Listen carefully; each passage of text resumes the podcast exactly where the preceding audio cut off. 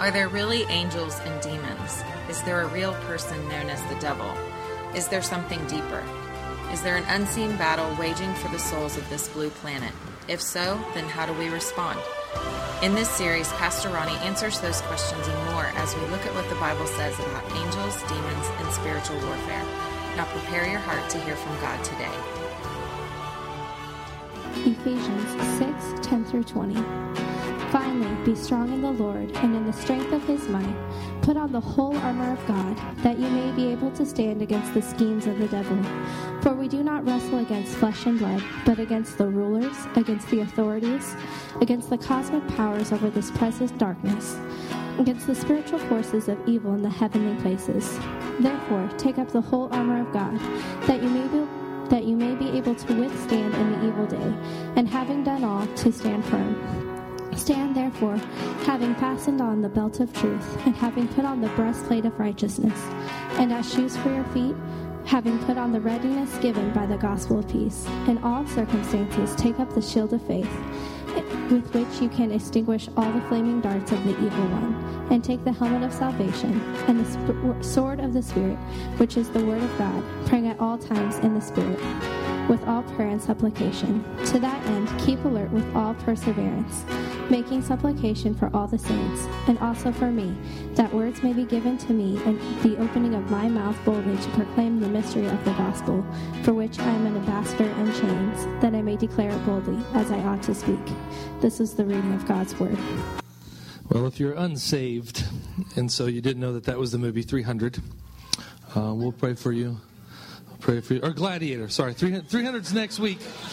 It's next week. Uh, yeah, I tried to carve out 300. You have no idea how much uh, editing Lee had to do for us so we could watch 300 next week. So, uh, sorry, that is Gladiator Russell Crowe in Gladiator. And um, the reason I wanted you to see that is a couple different reasons. Number one, he is actually wearing almost the full, what would be considered a Roman um, uh, armor. He's missing a helmet, uh, but outside of that, he's, he's in full armor. And uh, there's two things that happen to me every time I watch that um, portion, if you will, is one, we take spiritual warfare way too lightly. Way too lightly. Like that makes us like, oh, that's kind of, ah, instead of saying, oh, snap, that's kind of what I'm in the middle of. And I either need to do something and be ready, or I'm just like, oh, you know what? Not a big deal at all. And the second thing that always gets me that I struggle a great deal with um, is to think about the thousands of Christians that died that way. In that same Colosseum, in um, everything from fed to lions to fighting gladiators to being covered in tar and then burned alive. I'm like, you know, I don't know that I want to really, you know, share my faith at work. It's a, the struggle is real. No, you're soft. I'm soft. And uh, the truth is that uh, um, Hebrews chapter 12 talks about uh, um, uh, the, the, what's before us for the great cloud of witness. And people paid way too high of a price for us to keep our mouths closed when it comes to the gospel of Jesus. If you have your Bibles, and I hope you do, if you wouldn't mind standing with me and turn to Ephesians chapter 6. I know that I've used different texts to help us interpret the text, but I really just want to hammer down the next two weeks as we look at the last 10 verses of this scripture. In Ephesians chapter 6, and we're going to start in verse 10. And I'm only going to read five verses to you today. Erin uh, did a great job reading this to uh, all of it to us, but I'm only going to read a portion of what she read. Finally, be strong in the Lord in the strength of his might. Everybody say his might. his might. Put on the whole armor of God that you may be able to stand against the schemes, or as we looked at the tactics of the devil. For we do not wrestle against flesh and blood, but against the rulers, against the authorities, against the cosmic power over this present darkness, against the spiritual forces of evil in heavenly places. Therefore, take up the whole armor of God, that you may be able to withstand in the evil day, and having done all to stand, stand, therefore, having fastened on the belt of truth and having put on the breastplate of righteousness, and as shoes for your feet, having put on the readiness given by the gospel of peace. Let's pray. Father, we love you. We thank you that we get to take a moment and just encounter your presence uh, by reading your word and studying your word. Father, I pray that you help me uh, to communicate uh, your truth effectively and that we would re- be reminded that this is all about Jesus. And it's in his name that we pray. Amen. Amen. Amen. You can be seated. By a show of hands, who has ever been knocked out? Anybody? One, two, three, four. Okay, good deal, good deal. I'm going to tell you about the first time I got knocked out. Uh, I was in middle school and I was playing football and I played a position called tailback, which was basically I did that and I played safety. Uh, it was a, not a receiver and not a receive uh, and not a, um, a running back. Basically, I wasn't didn't run crisp enough routes to be a receiver and I wasn't fast enough to be a running back. Uh, so they just put me there. But they also had me return all the punts and all the kickoffs. So it's the first game of the season put on my shoulder pads, I put on my uh, knee pads, I put on my thigh pads, I put on my helmet, I have my mouthpiece in, I'm ready to go, and we get the ball first, so I know I'm getting to return a kickoff. I'm pumped about it. I see the ball coming to me and I catch it and I go to the right and I just start sprinting up the sideline and it gets congested quickly. And I know that I mean, it's not going to be a good enough return. There's no way I'm running this one back. And so I, I hook to the left. I kind of fake one guy out. I think I see a seam. And then I have no idea what happened, but I woke up at my house. I have, I got hit so hard like I, there's a part of me like I remember like kind of being on the sideline and I hear my mom's voice like trying not to have a heart attack. Right? I can remember there's a part, but I don't remember anything until I woke up at the house. And I don't remember if it was the same day or the next day. Poor mom had to wake me up like every two hours because I had a concussion or whatever, you know, a lot of fun. And, uh, but I got knocked out needing smelling salt. Uh, whoever hit me, hit me hard. And the point for me, and what I want you to get today, is I was fully armored. I had on every piece of protective wear that I was supposed to have being engaged in the sport that I was playing.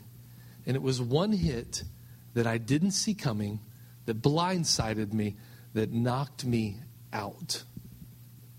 And I think that's how a lot of Christians we fight but we don't fight fully armored.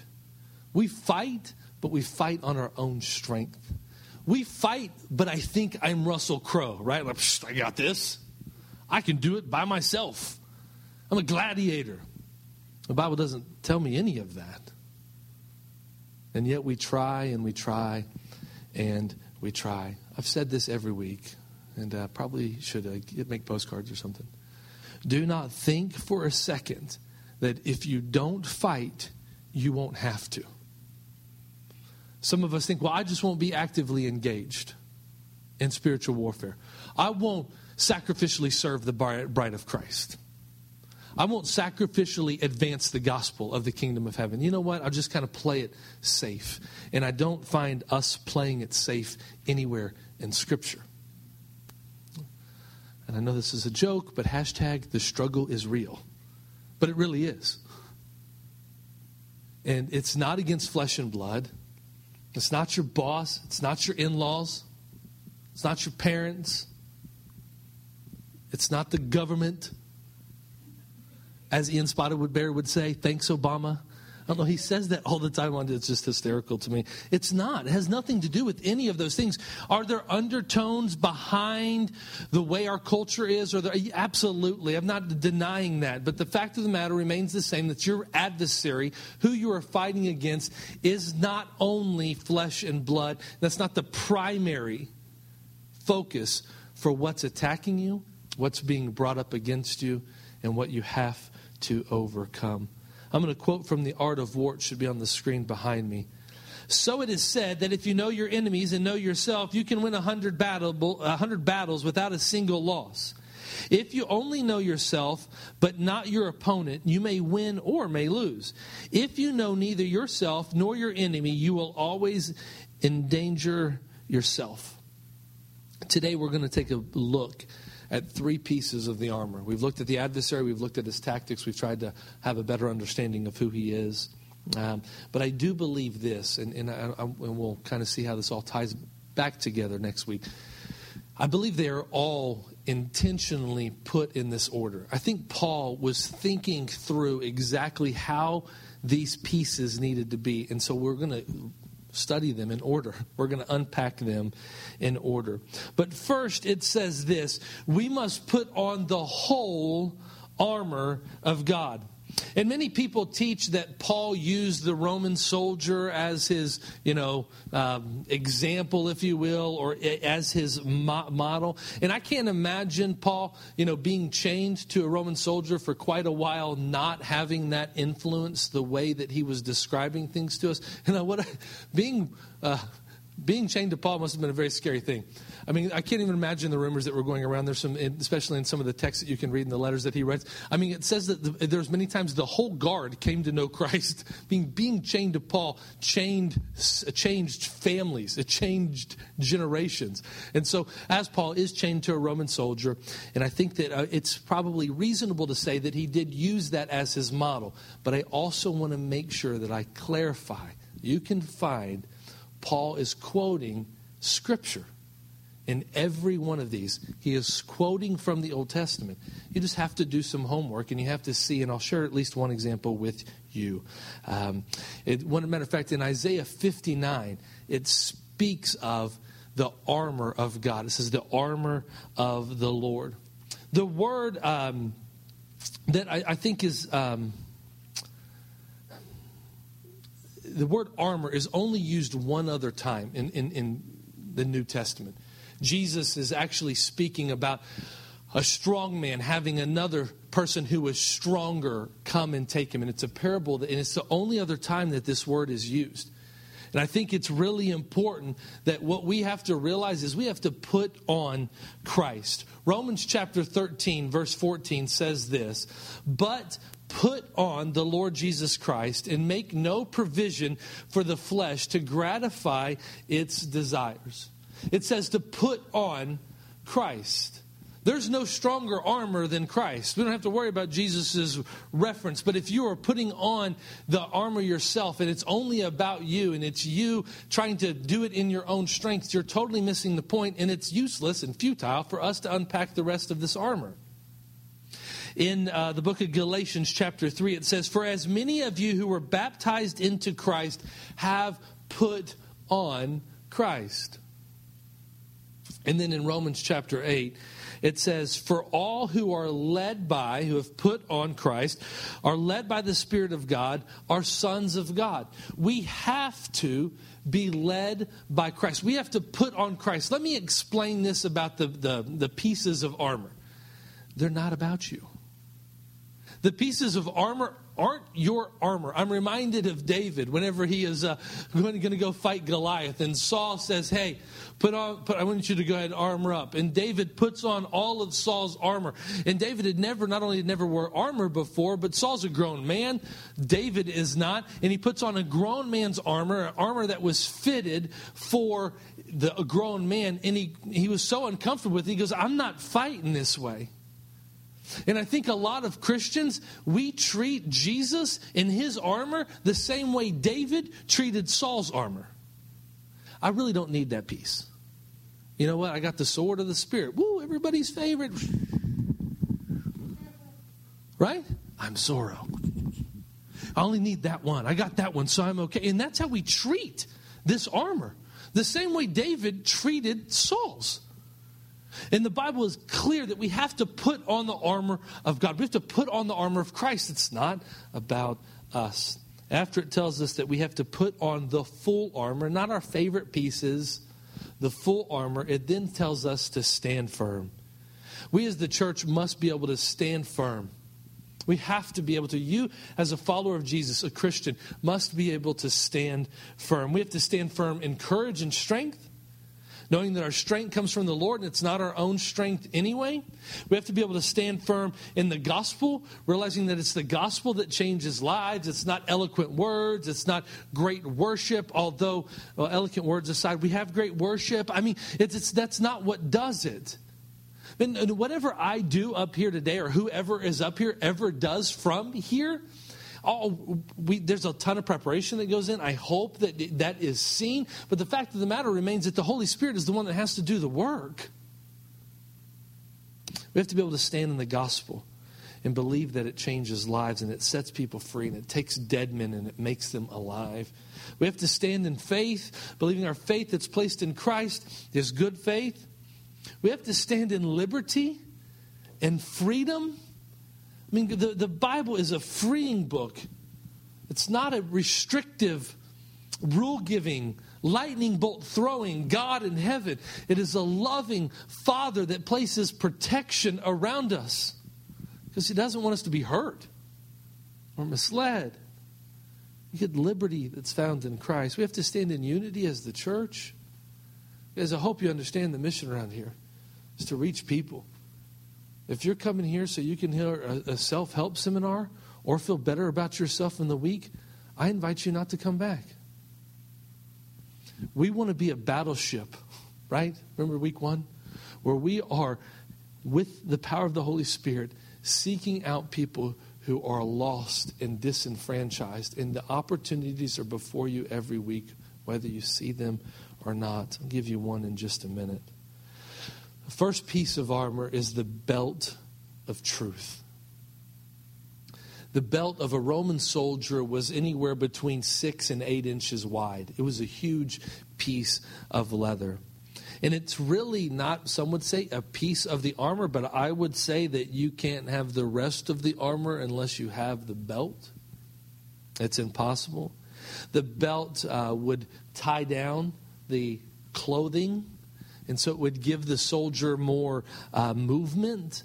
The belt was especially useful in keeping all the other pieces of armor in place. A Roman soldier would have a sword that we're going to get to next week. I believe it's really specific and I think it's powerful, as uh, Paul even mentions it later. Teaser. Uh, but it, they also would have a shield, they would have a helmet, and then they would carry two javelins a heavy javelin and a light javelin. All this had to be somewhere kept intact. And that's what the belt did. What is the what is truth? I think is a pretty interesting question. I think the question is asked still today in academia and philosophy. It's, well, what is truth? It's the same question Pilate asked Jesus 2,000 years ago. And this question is something that we all have to realize that it's God's truth that's at our center. We have to be able to trust that the Word of God is reliable we have to have that truth as what holds everything else together. It's different than the sword of the Spirit, and I'll touch on that later. But 2 Corinthians chapter 10, verse 5 says this For though we walk in the flesh, we are not waging war again according to the flesh. For the weapons of our warfare are not of the flesh, but have divine power to destroy strongholds. We destroy arguments and every lofty opinion raised against the knowledge of God. We take every thought captive to obey Christ. That's what we have to do when it comes to truth. Truth, listen, I, uh, this is going to sound harsh, and I, want, I say this in love. I don't care how you feel. Well, that I just really don't. I don't. That doesn't make me feel right. I, that's not what Scripture asked you. Scripture didn't say, "Hey, how do you feel about this current cultural predicament?" Scripture says this is truth. this is what holds all things together. The belt of truth is important. In Philippians chapter 4, verse 8, it says, Finally, brothers, whatever is honorable, whatever is just, whatever is pure, whatever is lovely, whatever is commendable, if there is any excellence, if there's anything worthy of praise, think about these things. It is important that you are rooted and grounded in truth. Think for a moment if you're in the battle and your belt slips off, think about how vulnerable you would be. If your Christianity is not grounded in the divine revelation of Jesus Christ, what you have is a weak uh, faith in a very shaky center. And it's going to crumble the moment your metal is tested. You guys know I'm transparent. This happens to me. It's like, God, I, I I'm trying to trust that this is the direction that you, that what you told me is true. And then what do I do? I'm like, well, and maybe that promise doesn't apply to me. Or you know what? Maybe he's not for me. maybe he's still holding something against me. And we, we, we play this game instead of just standing on the truth. And that's also why so many people are drawn towards this false doctrine of self help and Dr. Phil theology.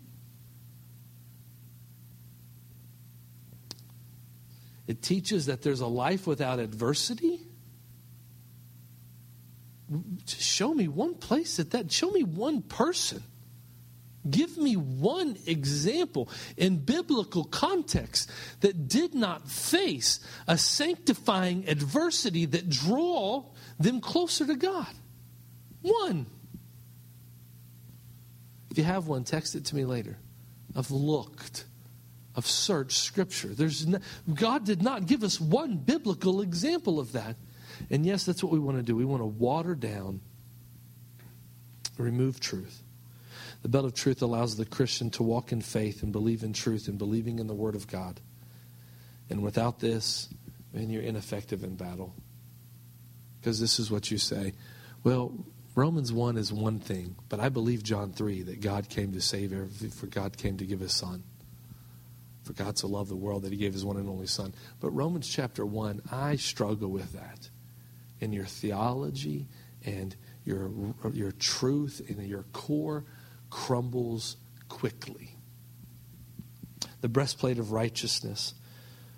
The breastplate of righteousness was typically um, made of metal or bronze, is what you'll see a lot in, from the. Or, or it was uh, in the Roman time. It was backed by a thick piece of leather as it was placed upon you and it's uh, probably the, one of the most important parts of your body if you think about it.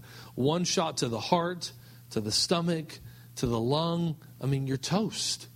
I mean, it covers everything, every vital organ, and it's there as your protection. In 2 Corinthians chapter 5, it says, For our sake, he, speaking of God, made him, speaking of Christ, to be sin who knew no sin, that in him we might become the righteousness of God. Paul goes on to explain in Romans chapter 3 But now the righteousness of God has been made manifest apart from the law. Although the law and the prophets bear witness to it, the righteousness of God through faith in Jesus Christ for all who believe. For there is no distinction, for all have sinned and fallen short of the glory of God, and are justified by his grace as a gift, the redemption that is in Christ Jesus, whom God put forward as propitiation. It's a fancy word that means he took your place. There was something something that you owed, a penalty, a, a debt that you owed, you didn't, you couldn't pay, and so he paid it for you by his blood to be received by faith. This was to show God's righteousness because he is divine forbearance. He has passed over our former sins, and it was to show us his righteousness at this present time, so that he might be just as the justifier of the one who has faith in Jesus. It's not your righteousness. It's Christ. I know James talks about good works, and, and it's Ashley's actually favorite book of the Bible, so we, we talk about it quite a bit in our home. But it's not your record, it is not your righteousness. It's Christ's righteousness that has to protect you, that has to be delivering you. I want you to think for a moment of taking a vital blow. We've all seen it in the movies where the person is slowly dying. You know, once you're wounded in the area of righteousness, and you, you become ineffective. We put on the righteousness of Christ. This means our faith in Christ justifies us and declares us as righteous. Two points. These are subpoints. If there's sin in your life, and we all have something, a secret sin, the struggle that we have anger, lust, covetousness, pride, whatever it is that you're wrestling with, I need you to know that there's a responsibility for you to take that to the foot of the Father, confess your sin, ask Jesus to forgive you. And when that takes place, God sees you as righteous. It's not our own merit. That's point number one. Point number two is that the devil loves to attack this. He does. He loves to attack you through guilt, shame, condemnation. He strikes at the core of who the Christian is. And what he's striking at really is, although we take it personally, and I know that it is, he is striking at was the cross really good enough? When you wrestle with repented sin, sin that you've already confessed, and the adversary still brings up and whispers in your ear, he's basically saying, Hey, was the cross really good enough? He's basically saying, Hey, hey, hey, hey, hey, you're really not forgiven. You didn't do it standing on your head in the right place, holding your finger over your nose with your, your, your toes curled. Easy for me to say. Like, we act like it has to be done in this certain specific way. And, and he plays right at this. He attacks the righteousness of Christ. We stand boldly before a just God and a loving Father completely righteous because of the righteousness of Christ. The belt of truth and righteousness. Shoes ready with the gospel of peace. This is some fabulous footwear, right? I don't know what it is. It could be Prada. I don't even know if that's really a brand. The Roman soldiers had some interesting footwear. If you study them, there's a, a, Jewish historian. He even mentions Christ. He was a Jew. He wasn't saved, but he speaks a lot of first century that that time period. And Josephus says that they had a the Roman military had a thick piece of leather and then they were the first people to actually stick what looked like nails through the leather so that they could have firm footing. Good footing is, is key to anything, whether you're uh, squaring up and jumping and taking a jump shot in basketball, whether your feet are firm whenever I golf, which it doesn't matter where I put my feet, I still can't do this sport. Although I love it, if anybody wants to take me, just let me know. We, we'll schedule a play date. Uh, I love to play. I just don't know if what I do is actually called golf. In boxing, they teach firm footing. I mean, even in wrestling, I mean, it all starts around where you're stable. Your footing is so vital. It's funny to me that um, um, Matthew Henry is actually quoting another doctor, and, and I just want to read you this quote that you may be ready for combat, be shod with the gospel of peace, endeavor after the peaceable and quiet mind with the gospel calls for. Our minds are so noisy, we don't even have time for the gospel of peace to do its work in our lives. We don't. What does it look like? It looks like us not being easily provoked.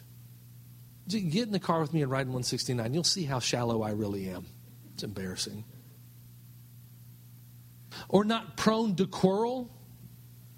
And there's some that, like, social media is just, it's an epidemic. It really is.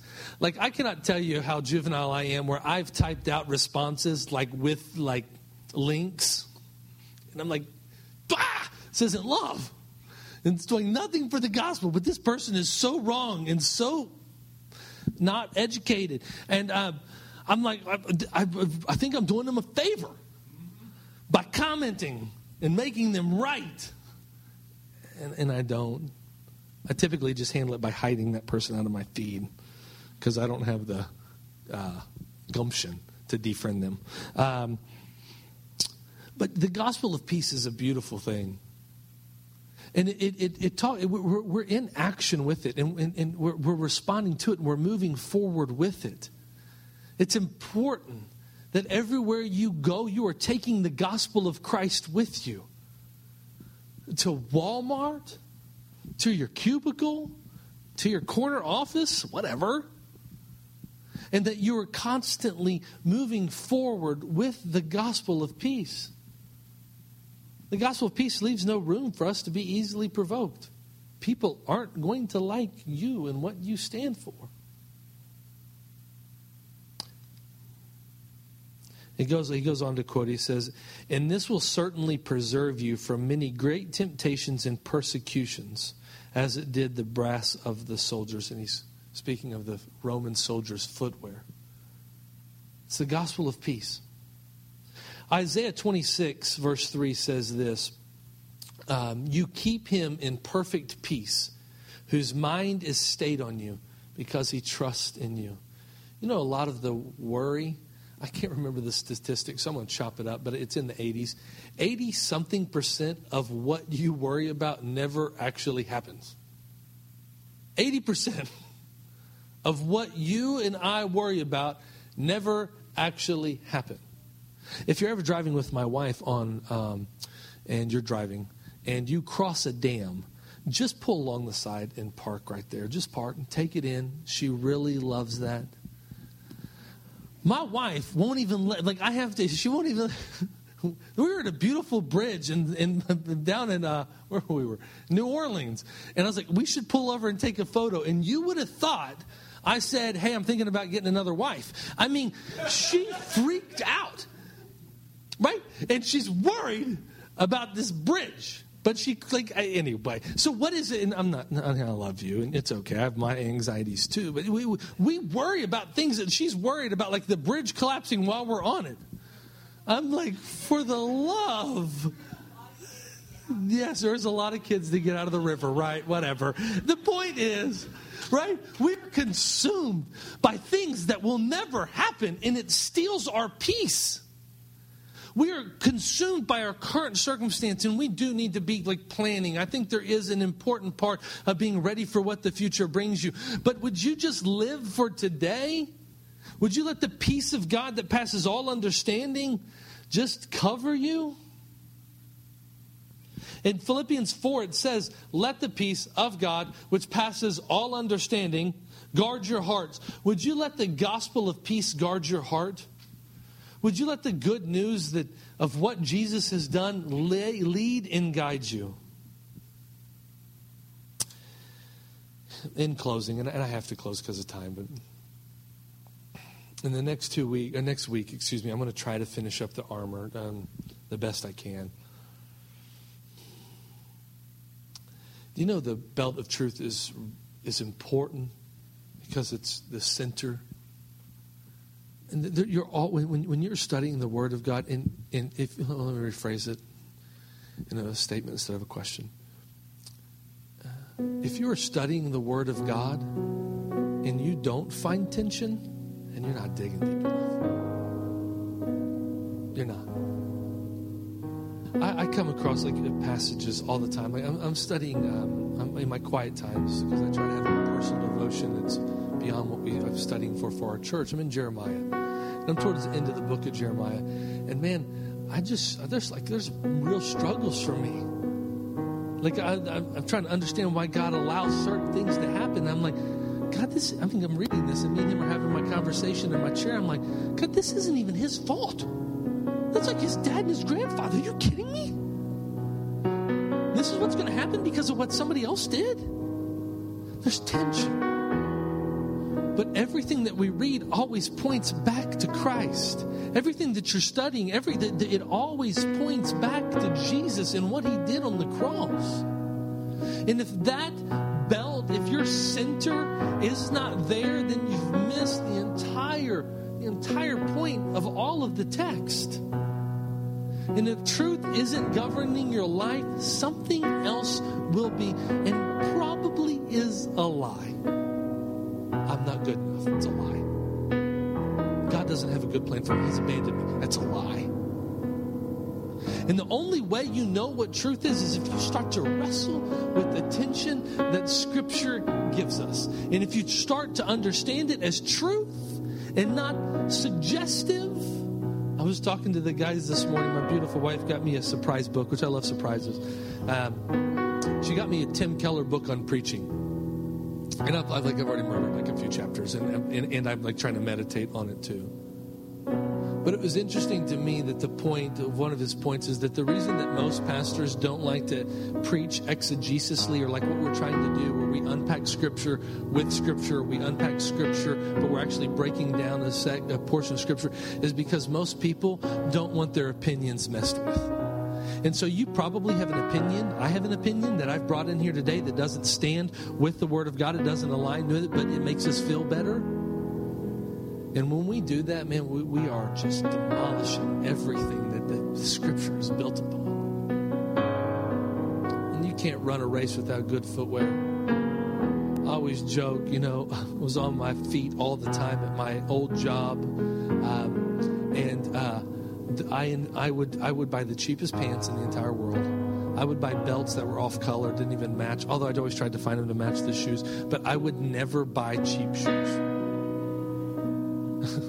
right? It, it's funny to me whenever I look at things like, well, that's what we do with the gospel. We cheapen it. We take the gospel of Christ and we're like, oh, well, this is what works for me, but it might not work for you. That's balagna. It's a good Greek word. Gospel of truth. And then the righteousness of Christ, when you put it on to protect you, realize that well, you're not putting on your good works, although I believe that Jesus says that we can see people who are following Jesus, that they bear fruit. I think that's important. That people see the fruit of the Spirit in your life. I want to close with the beginning. It says this in Ephesians 6:10. Finally be strong in the Lord and in the strength of his might. It's the cross. It's his strength. It's not your strength. It's his might, not your might. Paul is closing out this letter to the Ephesians and he's basically taught them how to live. He's saying, hey, this is what it looks like to live like a follower of Jesus. And he breaks it down in what we have is six chapters, but it was one letter. And he's showing them, hey, this is what the Christian walk looks like. And before he breaks all this down, he says, be strong in his might. You know, it's interesting to me that Exodus 14, chapter 4, verse 14 is Ashley's favorite scripture. And it says this The Lord Himself will fight for you. Just stay calm. Just be still. Just be at peace. Whenever we are standing firm and when this midst of this battle and things are totally weighed against us and the scales don't look good in our favor, we have the, the in Jesus that we are resting in His might, His strength, in His plan. I don't know what battle you're fighting today, but will you be strong? Not in your might, not in my might, not in your heritage, not in your ancestry, in your might. Will you stop trying to live that way and start living in His might? I do it in my might all the time. Try to win this battle by myself. And it says, be strong in his might. Let me put it to you this way God has a reserve of might and power that needs to be realized in the Christian life. It needs to be realized in your life, it needs to be realized in my life. It's his might, his strength. Dr. David Giswick, he says that there's three approaches that fall short. And I want to give them to you because I hear them a lot and they drive me cuckoo for Cocoa Puffs. I do everything and God does nothing. There are some people that really believe, you know what, God just is kind of taking his hand off the wheel and he does nothing. The other approach sounds like this I do nothing and God does everything. You know what, God, you know who who's going to come to know Christ? God's already got that under control. I don't have to do anything about that. I don't really need to share my faith. I don't need to step out in faith. The third one sounds like this I do all I can, and God helps me with what I can't. You know, that's another false teaching of self help Christianity. It says this. I've heard people quote this as a verse, like they put it in memes. God helps those who help themselves. Like, where do you, do you find that garbage from? You know, the beautiful thing, the key is resting in His might, being completely dependent upon Him for the belt of truth, feet ready with the gospel, our covering of righteousness. We are wrestling. I, hear me. We are wrestling against a highly organized army of demonic forces. Part of the adversary's tactic is to lead you to discouragement, frustration, and confusion. And he does this really for the Christian in two ways one, through moral failure, and two, through doctrinal error. He hopes that you blow it in, in, in sin, And he hopes that you misinterpret his scripture. That's his goal. Misapply scripture.